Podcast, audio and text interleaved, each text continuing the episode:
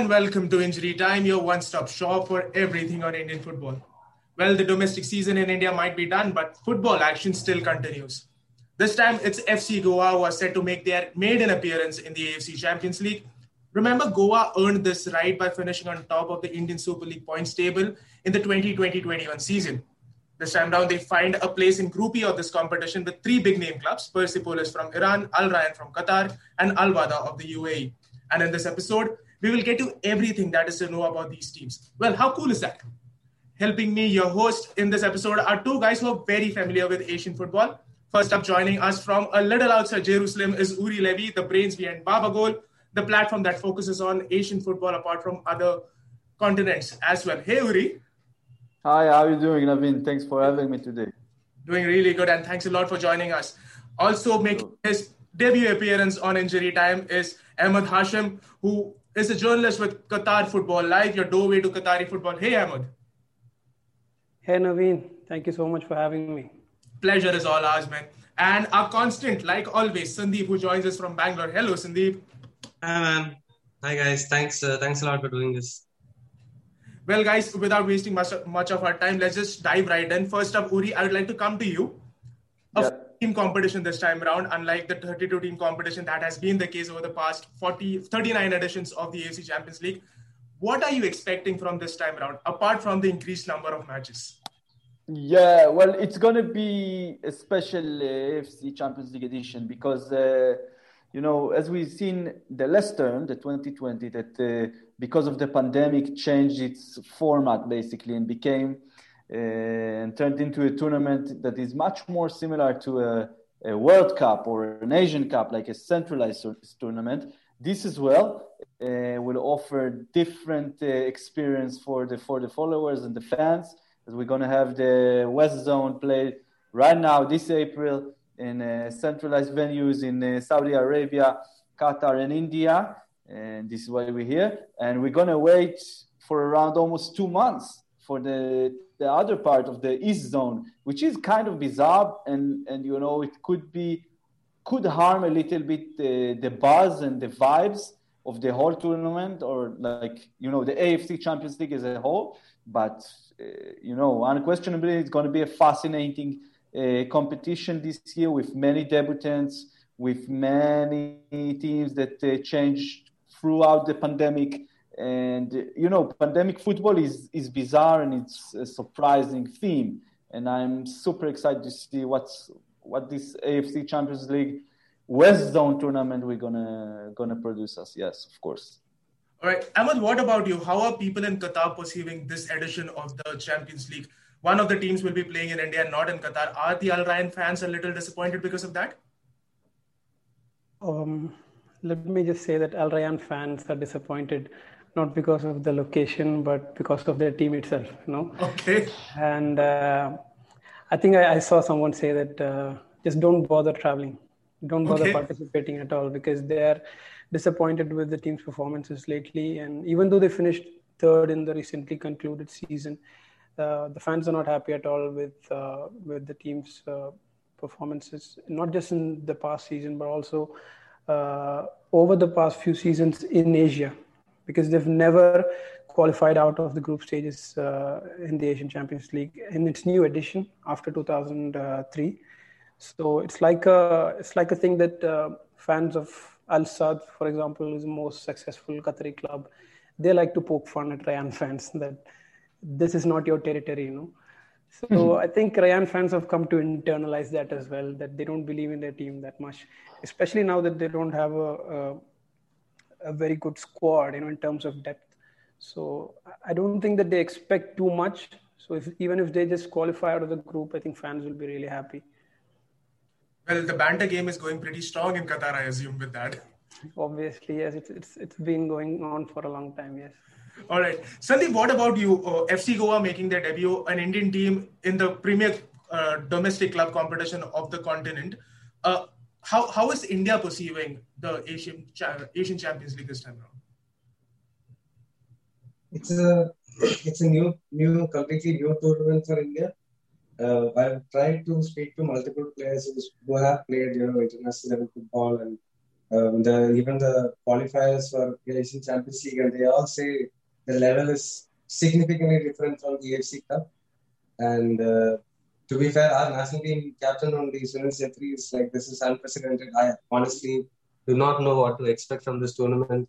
Uh, we've seen these clubs, but we've never played against them to see our level to compare. So this is massive for Indian football because uh, let's be honest, Asian Champions League is not something that uh, Indian fans care about at all. You don't have telecast, you don't watch it. We don't know the levels that we are going to compete at. So this will be like an eye opener for us to learn where we are because there is this notion that uh, Indian football is much ahead than what it actually is.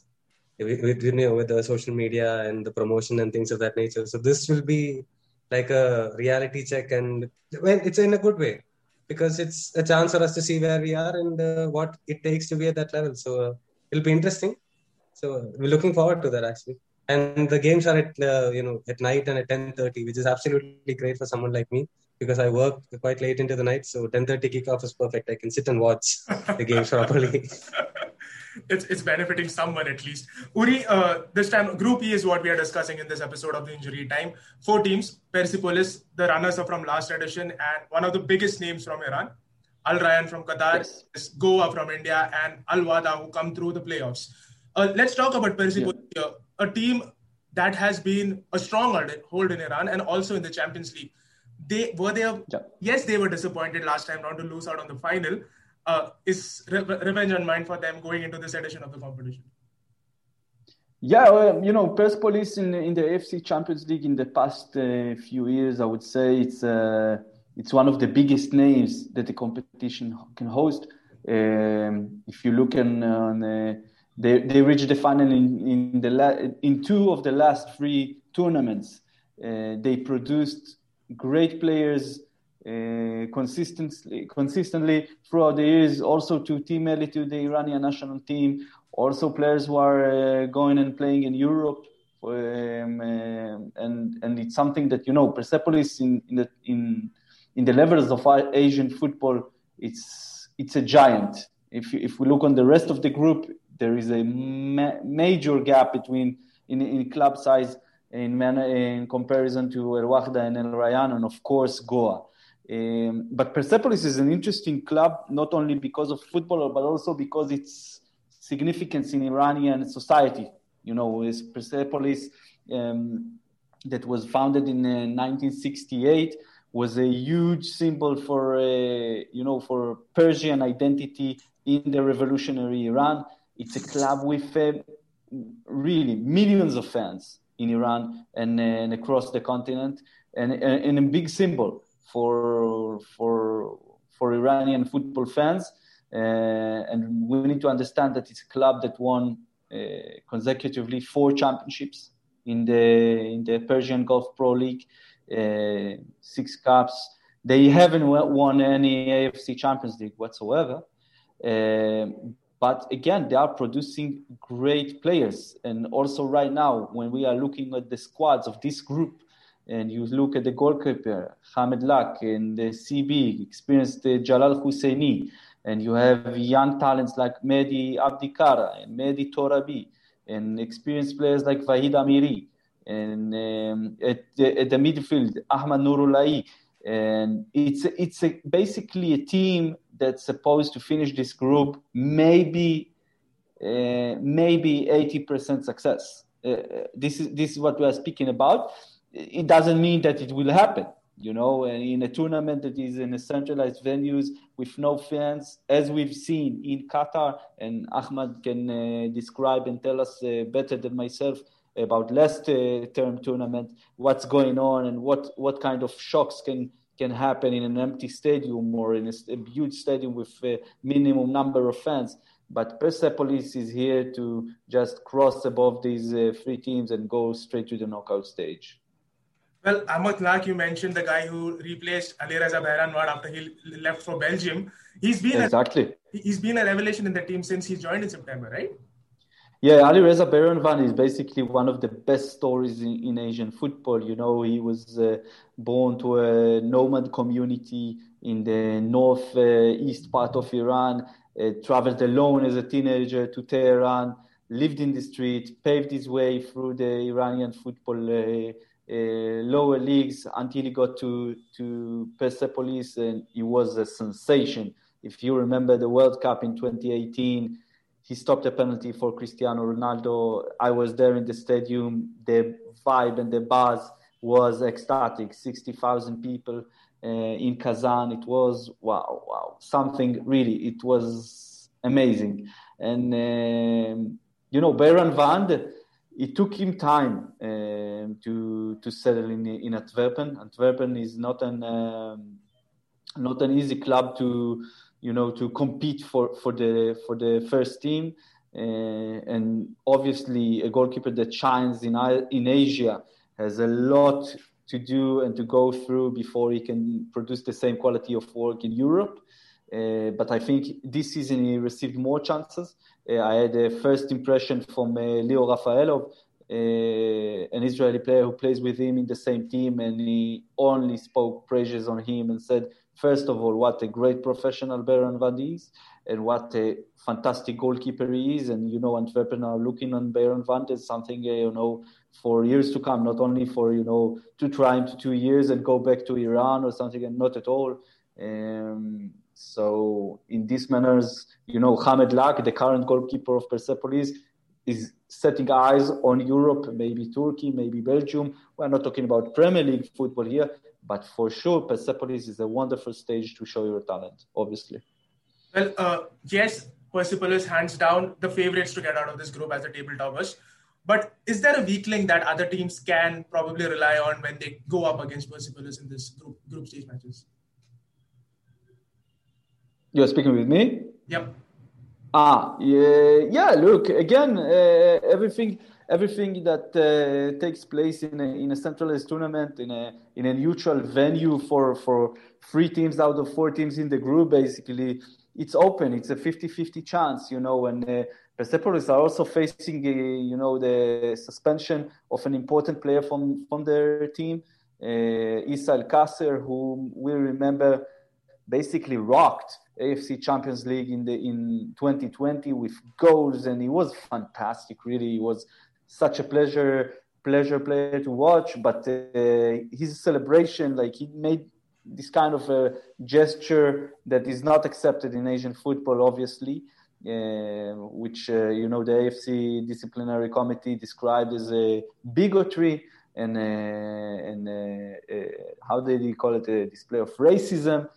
that it was a misunderstanding and it was like a gesture he did for his niece or something like this, his cousin or something like this. But basically, man, when you are playing international club football, it's not Iran, it's not the Persian Pro Gulf League, you know bang the goals celebrate as you can but be careful with the with the small gesture because you don't know and you know i spoke with a lot of people in iran about this incident and many followers of mine in the twitter wrote me because i was i was writing about it and uh, uh, telling the story they tell me look he didn't know and maybe it was his first time out of iran so he didn't understand the, the importance or the meaning of these kind of things but you know, he was a, a he was a vital part of their efforts to go to the final. Uh, his, you know, his absence was felt and, and significance in the final. Uh, eventually against Ulsan, you know, a match that for me, Persepolis must win. For for me, it was a it was something that they couldn't let go. Uh, but you know, this is these are the gaps, and uh, you know, Coach uh, Golmohammadi will have to cope with what he have. And in Mehdi Abdikara, you have a good uh, a good forward that uh, will replace him, and for sure will bang some goals in this in this uh, group for sure. Right. Ahmed, uh, Uri was talking about the problems of playing in a centralized venue, right? and matches coming thick and fast in the in, in a situation like this. You've seen the Champions League last time around. Also, the, the fag end of the competition happen in a centralized venue and a lot of football matches now competitions happening in a centralized venue how different is it given that there's no fans nothing happening and you're all by yourself inside the stadium um, well let me tell you in 2019 in the semifinals and in the quarterfinals i was very fortunate to watch two very exciting very thrilling games between al Sadd and al Nassr in the quarterfinals and al Sadd and al Hilal the stadium was packed. And Al Sadd Stadium is like, um, it's got a capacity of almost 12,000. And um, all, all the stands are covered. So when it's packed, it's amazing. The sounds are amazing.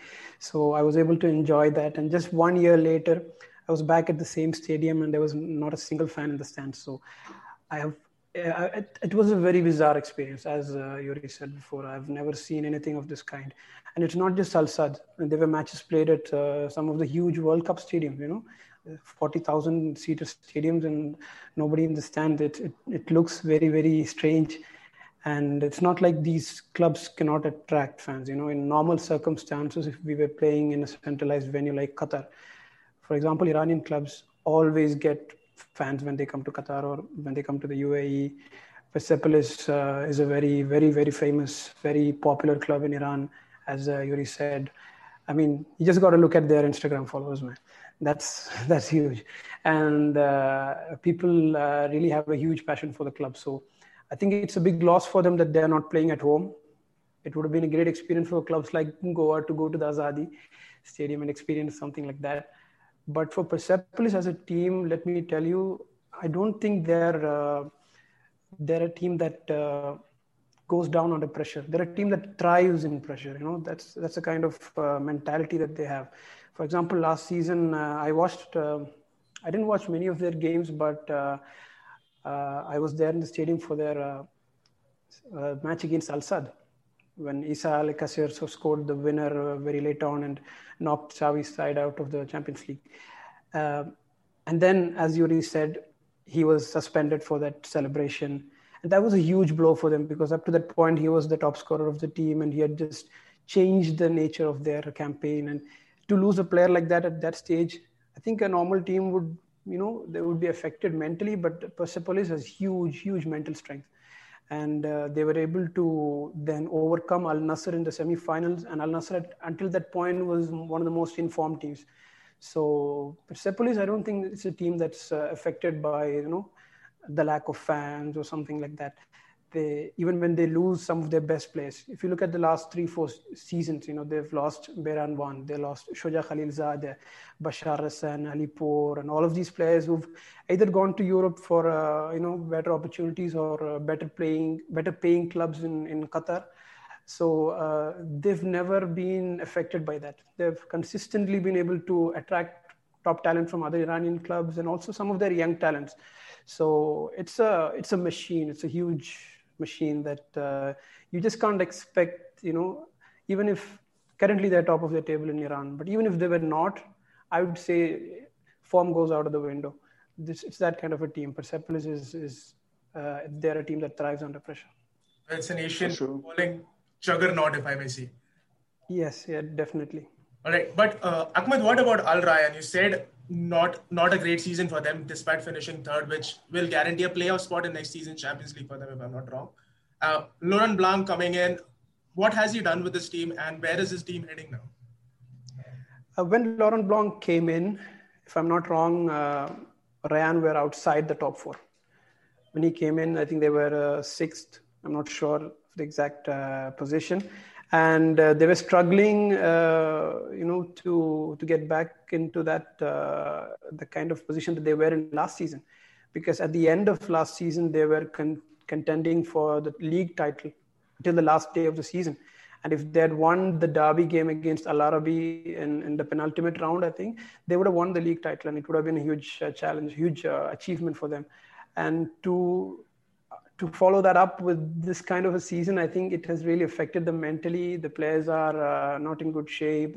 But that was the situation when Laurent Blanc came in, because their star player Yacine Brahimi has been a shadow of his you know, usual self. He hasn't been able to contribute uh, in the same way as he did last season when he he should have been the player of the year in, in Qatar. Most people would agree on that, but Akram Afif won the award in, in uh, at the end. But uh, this season, Brahimi has been uh, completely, I think, uh, I would say that it's been one of his worst seasons in, in club football, probably.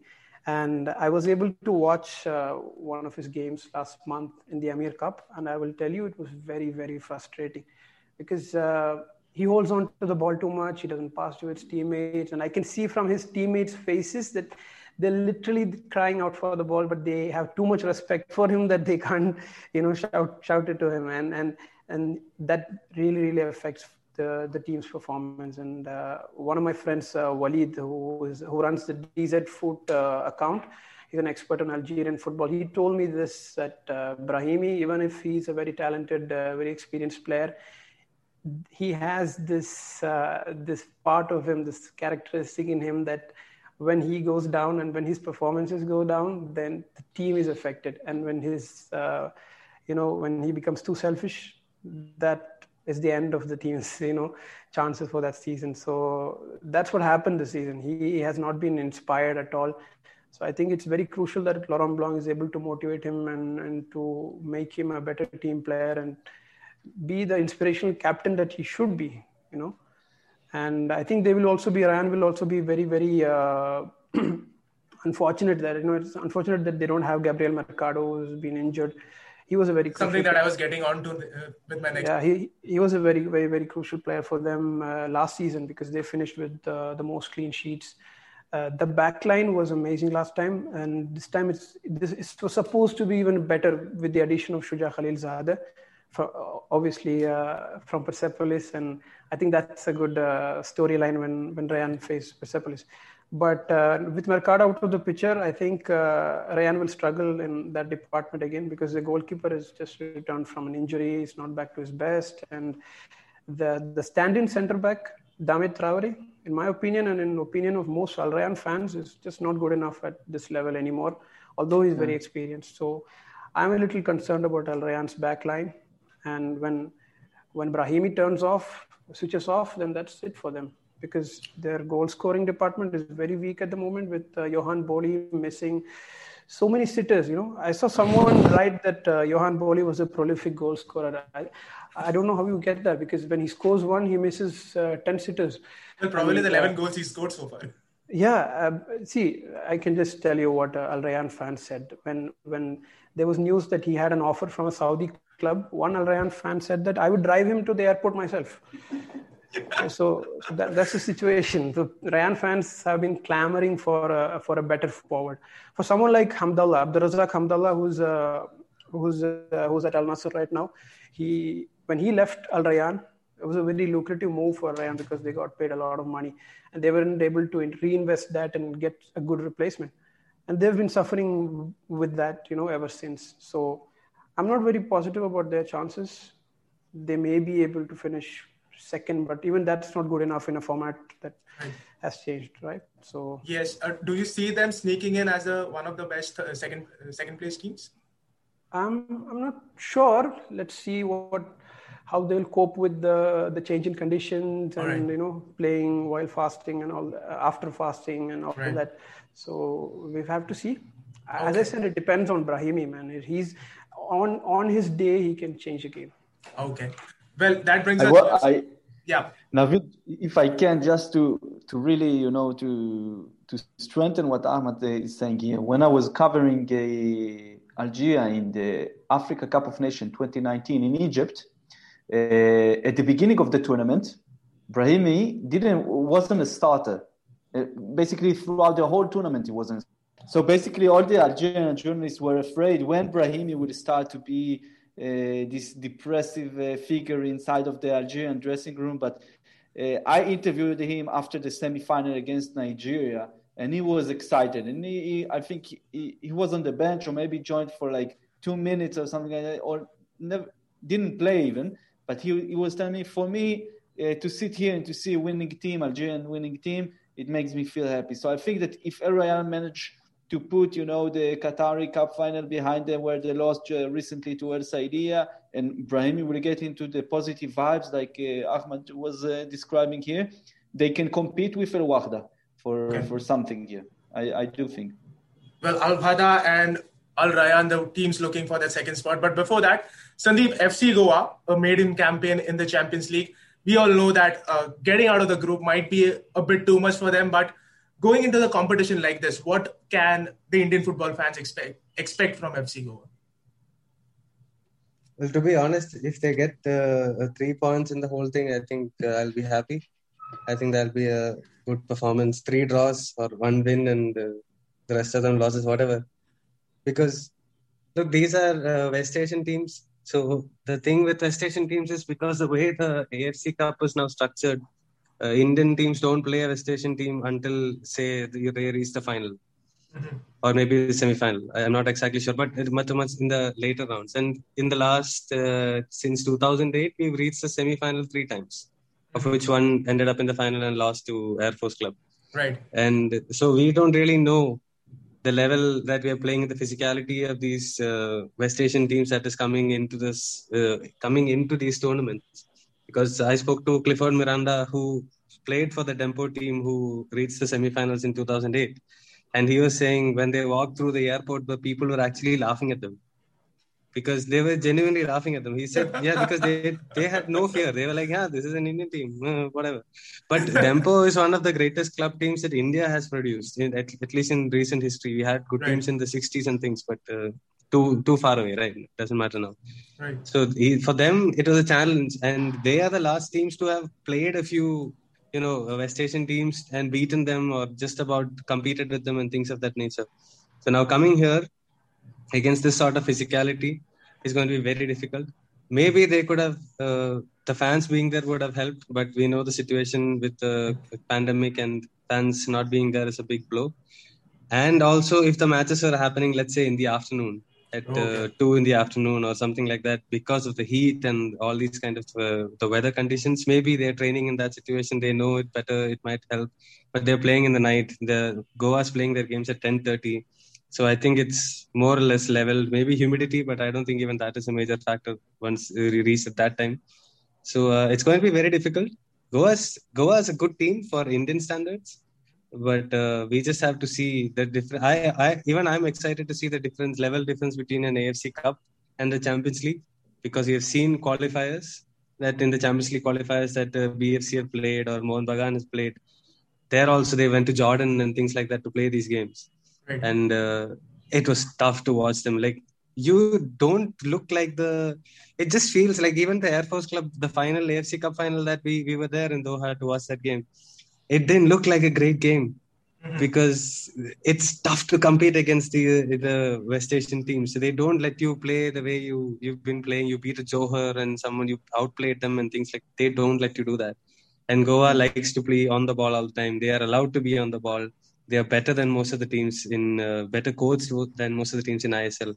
And they get to this level, they have to deal with the fact that they don't have that much of the ball, and they have to be, you know, running a lot more. You have to tackle a lot more, and they have some short fuses in that team who might, uh, you know, get a red card. And if that red card comes, then you are, it's the floodgates have opened because you can't run behind these teams with ten men. That's just not possible. So it's a massive challenge. It's a different challenge but uh, one that we are looking forward to.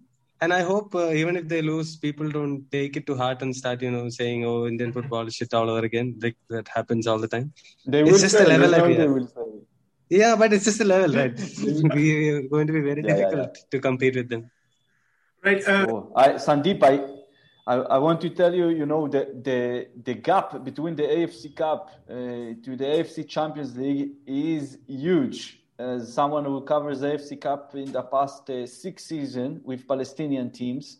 Um, if you remember, El Kuwait Air Force Club won the AFC Cup three times in a row. We called right. it uh, the the ancient Sevilla, the, the the you know because they won it three times in a row. When they arrived uh, uh, the Champions League, they couldn't compete. They weren't in the level.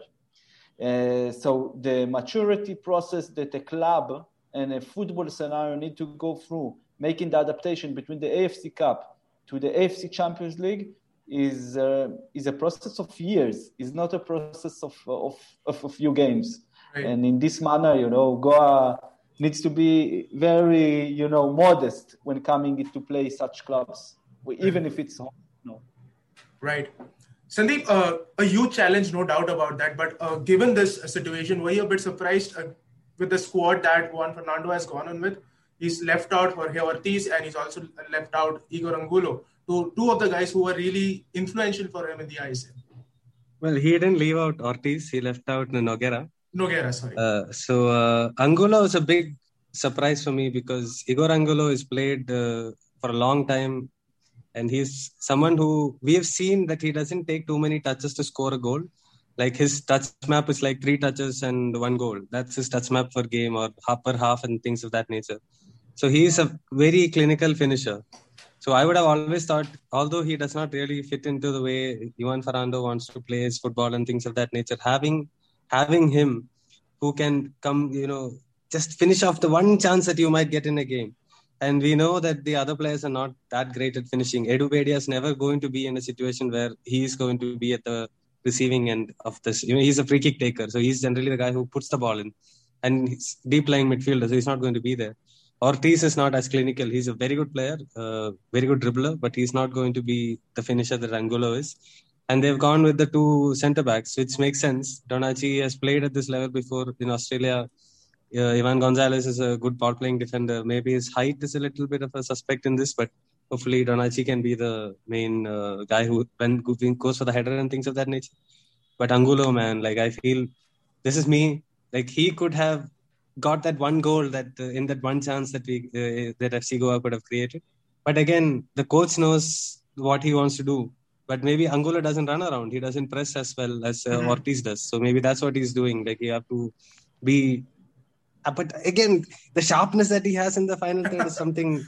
I just it's one thing I keep thinking, but I don't know who he's going to drop. Like you know, Ortiz is too good to be dropped, and Ed Bedia as a captain, you know, I don't know who he can drop, but uh, Angulo would would could have made a made a difference in that sense.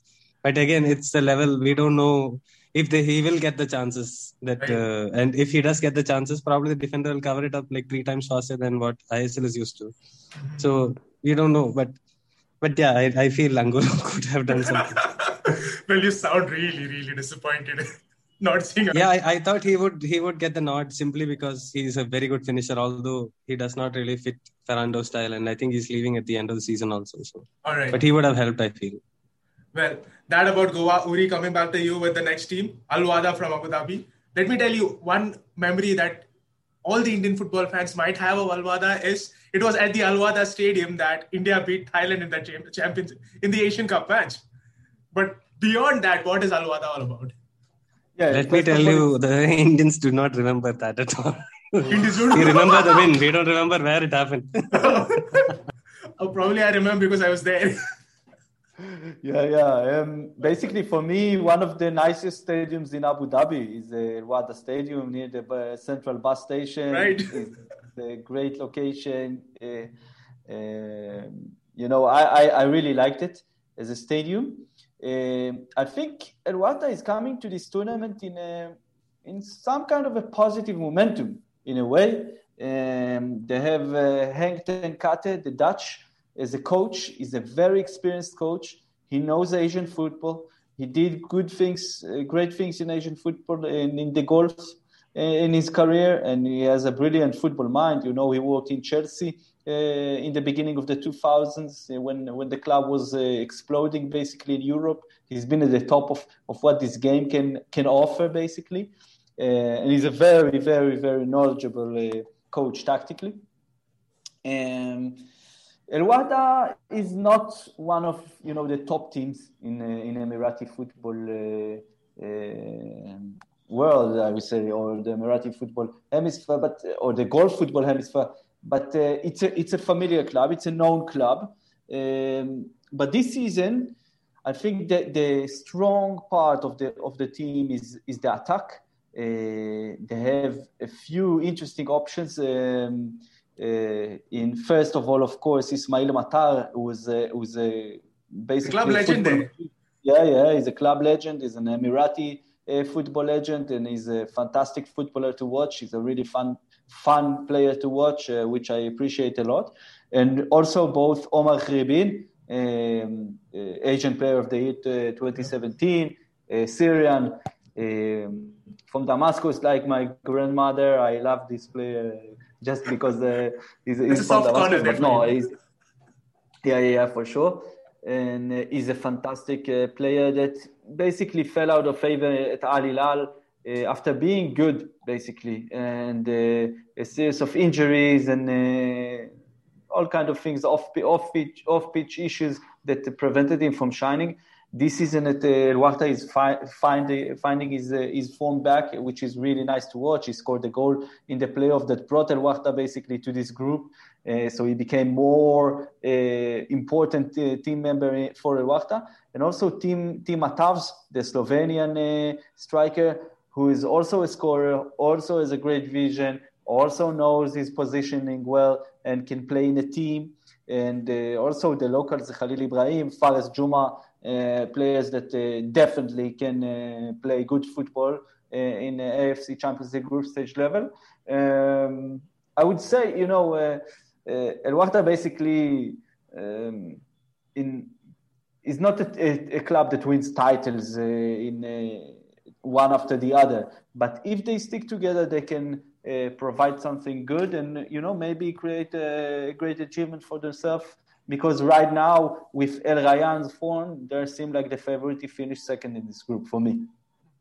Well, uh, let me take that to Ahmad. Ahmad, how do you see Al Rayan and Al Wahda in the fight to finish second in that group? Does Al Al Wahda have an upper hand in this? Well, uh, I think it could be very close, but uh, I also agree with uh, Yuri. I think that Al Wahda do have the quality in their team, you know, uh, that they have the upper hand uh, when you have a player like Ismail Matar, man, I mean, what do I say about him? Since I started following the game as, as a kid, he's been there and he's still there. Like he's the equivalent of Sunil Chhetri. So uh, he's like uh, still scoring goals, still uh, inspiring the team. And when they qualified for the group stage in that playoff, it was on his birthday, and the whole team was celebrating with him. And he's very much the heart of the team. So with a player like that, uh, who's very experienced, who knows the AFC Champions League. And uh, he's also one of my favorite players in the Gulf because he's played uh, in a very short stint for my club, Al Sadd, back I think more than 10 years ago. So uh, I'm very happy that he's still here. And uh, he's, he's part of history, man. And uh, for players like FC Goa, players of FC Goa to play against him, I think someone should tell them who this is and uh, who they're playing against. And as for the team's quality, I think uh, Omar Khribin is is amazing. Uh, he was amazing back in 2017 when when Hilal went all the way to the final. He was uh, instrumental in that run. Obviously, they couldn't win, but he became Asian Player of the Year. It was it was the height of his career. But um, Hilal then. Uh, after that season it didn't work out as well for him and then he had to leave and this is the point that he's getting back you know slowly but surely he's getting back to form. So if he clicks, then I think Al Wahda can easily finish second or maybe even challenge Persepolis. I mean, who can say what can happen in a, in a centralized uh, uh, football uh, tournament like this one? Because uh, if you look at the AFC Champions League over the past few years, I would say that uh, domestic form very rarely, you know, kind of influences the continental form. I remember when the East Asian teams were winning uh, season after season in the AFC Champions League, Urawa Reds and Pohang Steelers. They would win in Asia and they would be suffering and struggling in their domestic leagues. You know, that was what was happening. So people just need to find the motivation to play in Asia to to understand that this is a very very prestigious prestigious tournament and that winning it can give you a place in the club world cup and all, all that that sort of stuff. So so players come into the tournament with a different mindset you know. So you can never know. So i'm i'm predicting that Al Persepolis will will win the group but Al Wahda you know can challenge them or at least finish second and go through. Well a completely different yeah. ball game that is uh, the AFC Champions League. Continental competition always does that to teams, right? Guys, uh, that's for the discussion. But before we wrap up, there are a few questions that our listeners have asked us, and I'd like to ask you all to uh, answer them.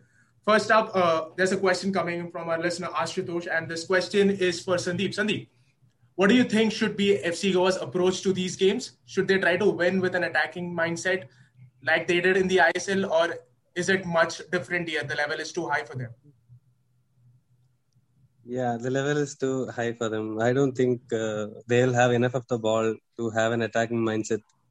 Uh, over the course of the thing, you can try and counter attack. I think, uh, but uh, to he when UAE uh, when the, the Indian national team played against UAE, you saw the level that the way that you we can't press a foreign team like Indian players the full contingent of Indian players cannot go and press a foreign team because our timing is little off and even a little bit off means they're immediately playing it through you and there is space in pockets, everything, and then they'll just destroy you. So I, I assume we're just going to sit tight and uh, sort of stay in our own half and uh, will then try to counter attack if possible because they have Ortiz who can run with the ball, who is a very good dribbler. So can he dribble and cause a problem? Is a major question that uh, that is there to be answered. Because beyond that, and we have uh, Brandon is coming back, Brandon Fernandez. He's very good at set pieces and crosses. So again, when you cross the ball, is Ortiz the guy who can head the ball in? I have my doubts with that also. So you play on set pieces, whatever you get, uh, and try and counter attack. Because honestly, uh, again, like we say this all the time. This is a level that we are not used to as Indian football fans or Indian football players or players playing in the league. This is a level we are not used to. The only player who has probably played at that level is uh, James Donachie, and he's a defender. Uh, although they did sign players, look, keeping in mind, you know, this this bigger tournament, this is the first time we have to do well here and things of that nature. It's uh, way too high for a Indian team to go and try and uh, you know outplay the opposition as such. So yeah, counter attack uh, all the way. That's that's I don't think that's the way they'd want to play. I think that's just the way they'll end up playing. I think let's right. put it that way. All right. Well, next one, let me take this question to Uri. Uh, Uri, Roshan, another of our listeners, wants to know who is the strongest team in the group. I think we have already answered that through our conversation. Persepolis from Iran.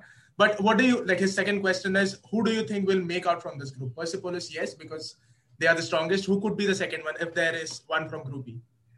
Uh, yeah, so again, uh, as we both, uh, me and Ahmad said, uh, centralized football has its own rules, and it's very, you know, you can scout the team and look for the best players, but eventually, without fans in the stadiums, everything can happen. It's, a, you know, learning, learning by the minute through the game. Uh, I, I do think that El Wahda is slightly, a little bit more chance than El Rayan, only in manners of form. But if El Rayan uh, would connect and uh, Brahimi will be happy, so it will be El Rayan and Brahimi and El Wahda and uh, Ismail Matar. So it's quite a quite an even even chance to each one of them if they both uh, play together and uh, looks for the win. All right. Uh, can I ask you guys something based on some minimal Wikipedia research that I've done? So yeah. this Al Wahda they seem to be doing much better in cup tournaments in the last few years rather than uh, the leagues. Are they a cup team? Are they built to play uh, cup team cup tournaments? Uh, I, I uh, Ahmad, if you don't like, I would say just uh, uh, when uh, when I said this before. I think that um, Al Wahda is not built for cups because every every beginning of the season they are saying that this season will be the season that Al Wahda finally win the title after uh, the uh, few years. But um, that sounds like a lot of Liverpool fans out there. Yeah, exactly. I think that they, they, they rise they rise for you know when their back is is on the wall and they must win. You know, and it's a knockout game, and it's a so uh, I think that this type of uh, competition, this format, can definitely benefit this squad. Yes. All right. Well, next one, uh, questions for Ahmed. This one comes from our listener, Sean. Uh, he wants to know will uh, Champions League, the AFC Champions League, and FC Goa participating in this competition? Could this prove to be a platform for a, a few of the Indian f- footballers to show their quality at the continental stage? Because clubs are not only competing there, uh, they are also scouting for talent, right? I sure hope so, man. Because as a, as an Indian, I really really hope that uh, our players can impress at this level. It's the biggest level in Asian football, and uh, the whole of the Middle East is watching, and that's where you know some of the more lucrative leagues are. So it would be amazing if a player gets a chance to go to one of these leagues and show his worth. It's not like we don't have the talent; it's that we need some time and we need some experience playing at uh, this kind of level. So uh, it's just a matter of time, in my opinion. And right. Uh, there is a kind of a block. Like people look at India as not a footballing country, you know. So so bringing in an Indian player in the Asian Asian slot, that's not you know what uh, most clubs would do. They would think of it as a, as a waste of the slot. But that that mentality could change in, in, in a few years' time. And I think uh, you know in countries like uh, Japan, where they have this uh, rule when Asian players from countries like Thailand they can come and they can be additional to the the foreigner player quota, right?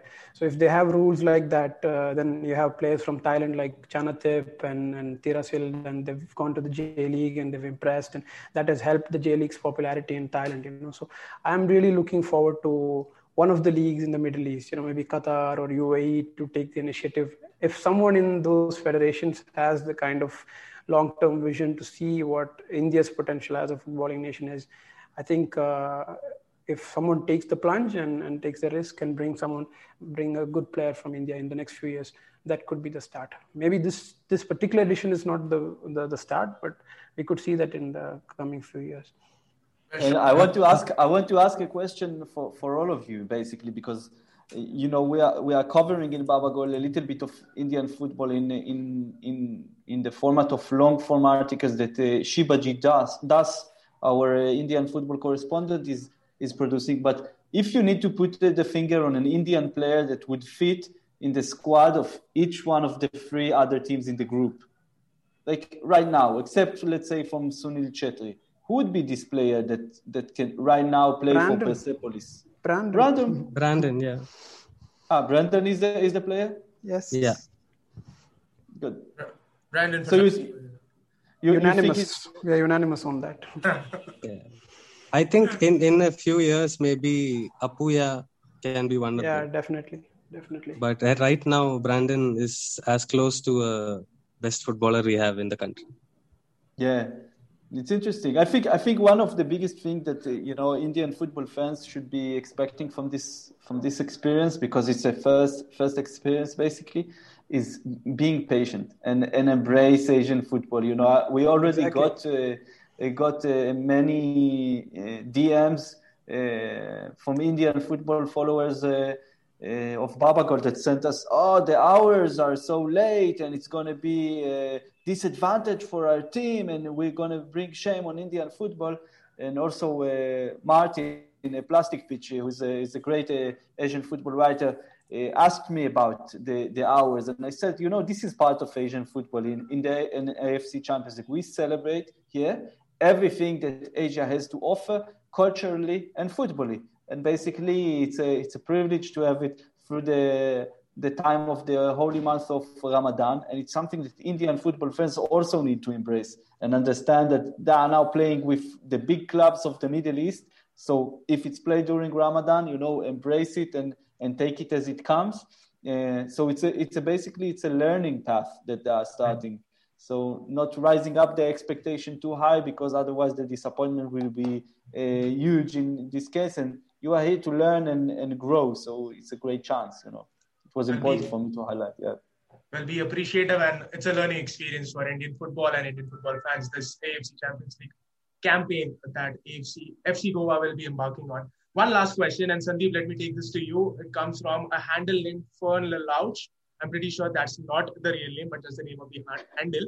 Uh, what should be FC Goa's realistic aim in the ACL? I, I hope Sandeep you have answered it. Three points. That, no, that is my uh, oh, my. Uh, that's what you're hoping. Like, yeah, uh, you wish certain things, right? You wish right. when India went to the Asian Cup, be that uh, best third place team and qualify. Correct. So that was our wish. But we knew at the end of the day that was a hard task. Mm-hmm. And uh, it didn't work out. And here, get three points, get one win. Like imagine what one win can do to someone like a Princeton or a Sanson right. or this Romario Jesuraj, who are all in their young 20s mm-hmm. plus or minus five because this is Indian football. So uh, they are young, at least on in that sense. And what they can going forward. So Clifford and Princeton, they both come from the same village in Goa. Mm-hmm. So back in the day when Clifford was playing in the AFC Cup semi-final, Princeton was watching because he was a neighbor and he was watching Dempo, who was the best team at that time, play. And they really he grew up watching Miranda, Clifford Miranda. Clifford grew up watching Princeton's uncle, who at that time was playing for Salgaonkar, who was the best team at that time when Clifford was a young boy. So you can only imagine there will be someone from the same village who's young right now who's going to watch Princeton play. And then when he comes of age, maybe he can be at a level where, oh, we are playing, we are now constantly playing Champions League and trying to get out of the group or maybe even eking out a win here and there. So it's a process, but it's, it's stories like this, right? Right. It's the next generation that is going to benefit a lot from uh, these competitions. All right. Amazing. Well, he has one more question. The handle has one more question. Ahmed, do you want to take this? Uh, a man wants to know uh, which Indian player would stand out in this AFC at the A- ACL level. As I said, I, I think uh, Brandon has the quality and the potential. So I guess it would be him. And uh, let's see, because uh, as I said, as Yuri said, and this is their first uh, foray into Asia. You know, it's the, it's the time to be modest and not have too many hopes. And uh, they will not be able to play the kind of free flowing game that they uh, would rather play and, and that they ha- they're used to in, in India, right? It's a different ball game. So we may not be able to see what we want to, but uh, I do hope it's Brandon. And uh, as we just said, um, it could be an opportunity to to be seen and noticed by others. Right. It's an opportunity to be noticed with a lot of hopes. FC Goa will embark on their AFC Champions League campaign next week. Thanks a lot, guys. That brings us to the end of the episode. Uri, thanks a lot for making some time out. So goes with Ahmed and Sandeep. Uh, and to you listeners for staying throughout this episode and throughout our journey on injury time. You can always reach out to us on our social media handles, which goes by the name at the rate injury time IND. Write to us, talk to us. We can have discussions. We can carry forward these discussions even there. So there's no stopping discussing football, right? Until we bring you the next episode of Injury Time. Have a great time and enjoy the game.